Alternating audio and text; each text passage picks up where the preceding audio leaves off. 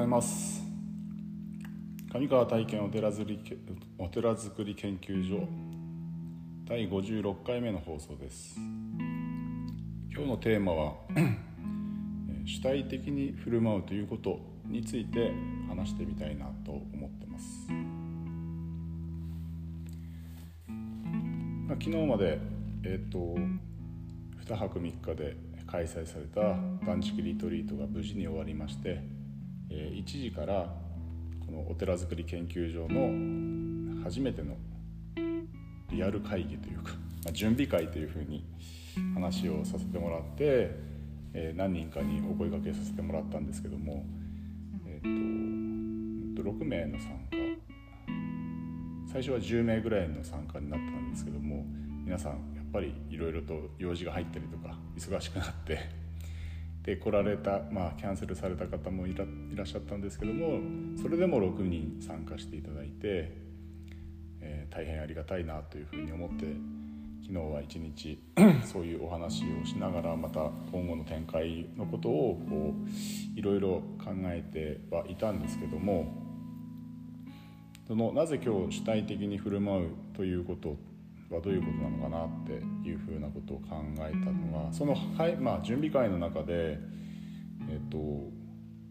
まあ僕私僕がこうお寺作りについての、まあ、こういう感じでこういうこういう理由でこういうことをして将来未来こういうふうなことがあれば、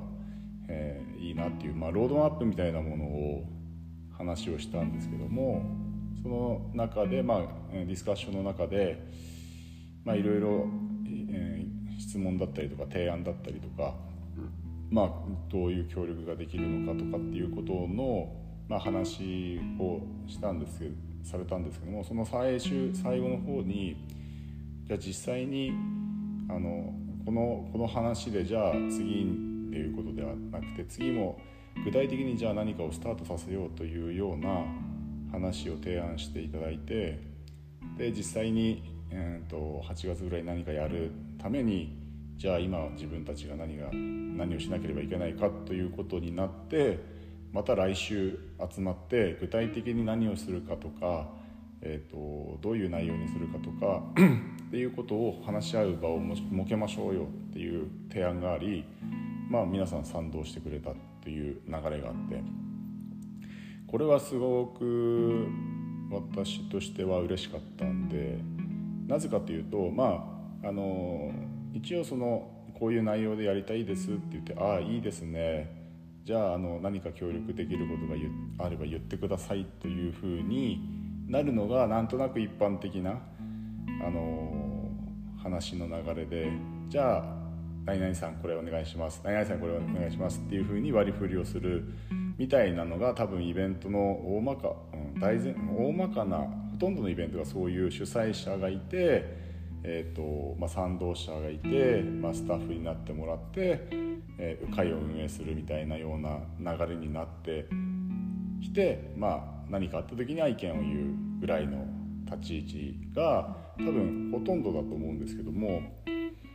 まあ、今回はそういう意味ではいや具体的に何か自分たちのできることでやりましょうという主体的な意見が出たっていうことはものすごく大きな一歩だなっていうふうに思ってたんですよ。でその主体的になれるかどうかっていうのって僕は何回かこう経験があって、まあ、自分が主体的になれてなかったっていう経験と、えー、そのその発言って主体的じゃないよねっていうのとまあ、2点あるんですけどもまず1点はその自分が主体的に慣れてたかどうかっていうその結構な疑問が東北の震災の時に、まあ、ボランティアとしてあの向こうに現地に行ってで何かをこうできることがお手あお手伝いすることがあるかなっていうことで、まあ、行ったんですけども、まあ、なんかその時に自分が主体的にじゃあできてたかどうかっていうとうんなかなか怪しいなっていうふうに今も思ってて、まあ、あの当時あのなんだろう「頑張ろう東北」みたいなスローガンが上がってたんですけど何うんとその反論としてこれこれ以上何を頑張ればいいのっていう現地の人たちの答えがあったっていうのがまだ記憶にあるんですけども確かにそうだなっていうふうに思っているしあと自分が何もできなかったけれども向こうの現地の被災者の方々に何だろう助けられたというような、うん、なんだなんていうかな温かく迎えてくれたっていうようなそういうものがあってなんなんかいまいち自分の中では、うんまあ、そういうお友達になれたっていうことは一つの、うん、良き縁を、うん、結べたなっていうことがあったんですけどもでもじゃあ自分が主体的に振る舞えたのかどうかっていうことは、まああの時であれ以上のことはできなかったなっていうふうな 思いがあります。で逆にですね僕がえそれってどうなんだろうって後から考えたのはまああの自分の中でその10年連れ添った妻が亡くなった時にまあ大変だったんですけどもまあたくさんの友人たちやがあのこうなんていうかなうんなんて言ったらいいのかな、うん、慰めに来てくれて、えー、で帰り際に言うほとんどの人が言うセリフが「何かあったら声かけてね」っていう風なこういうそのいうことをそういう発言をされて変えられるっていうこと、まあ、自分それが何て言うのかそういう思いとか気持ちとかもちろんありがたいしすごく大切なことだと思うんだけれども、まあ、自分もそういうふうに言ってしまうこともあるんあった過去にはあったなと思うんですが。うん。それって結構主体的じゃないなと思って。じゃあ声かけてね。何かあったら声かけてねっていうことって。じゃあその僕自身が何か、えーと、この人たちにこの人に対してこれしてほしいんだけどっていうふうに言えるかなっていうふうなこういう思いがやっぱり後からこうこれはもう自分の思いだからしょうがないんで思ってしまったからしょうがないんででもそれは言えないよなっていうことを、まあ、その本人を非難してるわけじゃないんですけども自分がそういう思いをしたってことは今後何かあったら声かけてねっていうことはもう絶対に言わないでおこうと思ったんですね。声かけて初めて動くっていうのはここはやはり主体的じゃないし本当にその人のことやそのイベントのこととかその会のこととかを考えているんであれば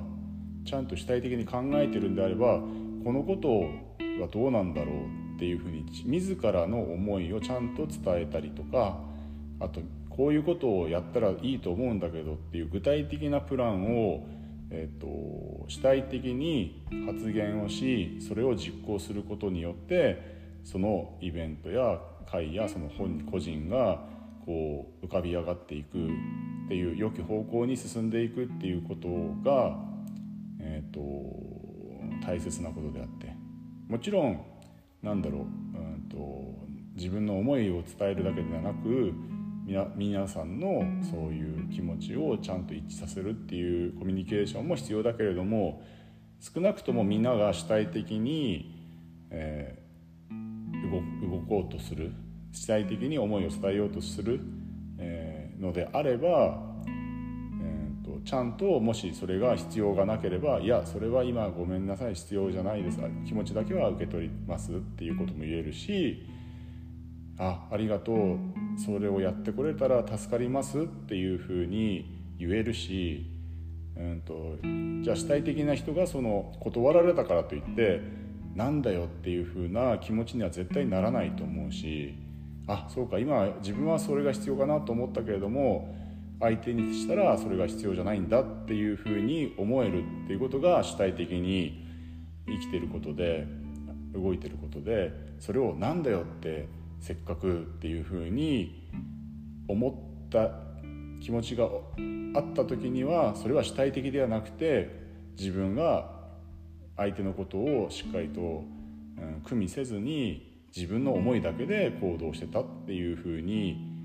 えー、捉えたら、えー、捉えることべきことではないのかなというふうに、うん、今は考えてます。なので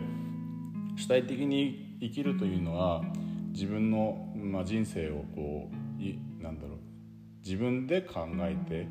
で自分で行動していくことなので、うん、その誰かに言われたからやるうまくいかなかったらその言った人のせいだっていうのはあまりにも、うん、自分の人生をなんか無駄な時間を過ごしてるように自分を僕自身は感じてるのでそうではないような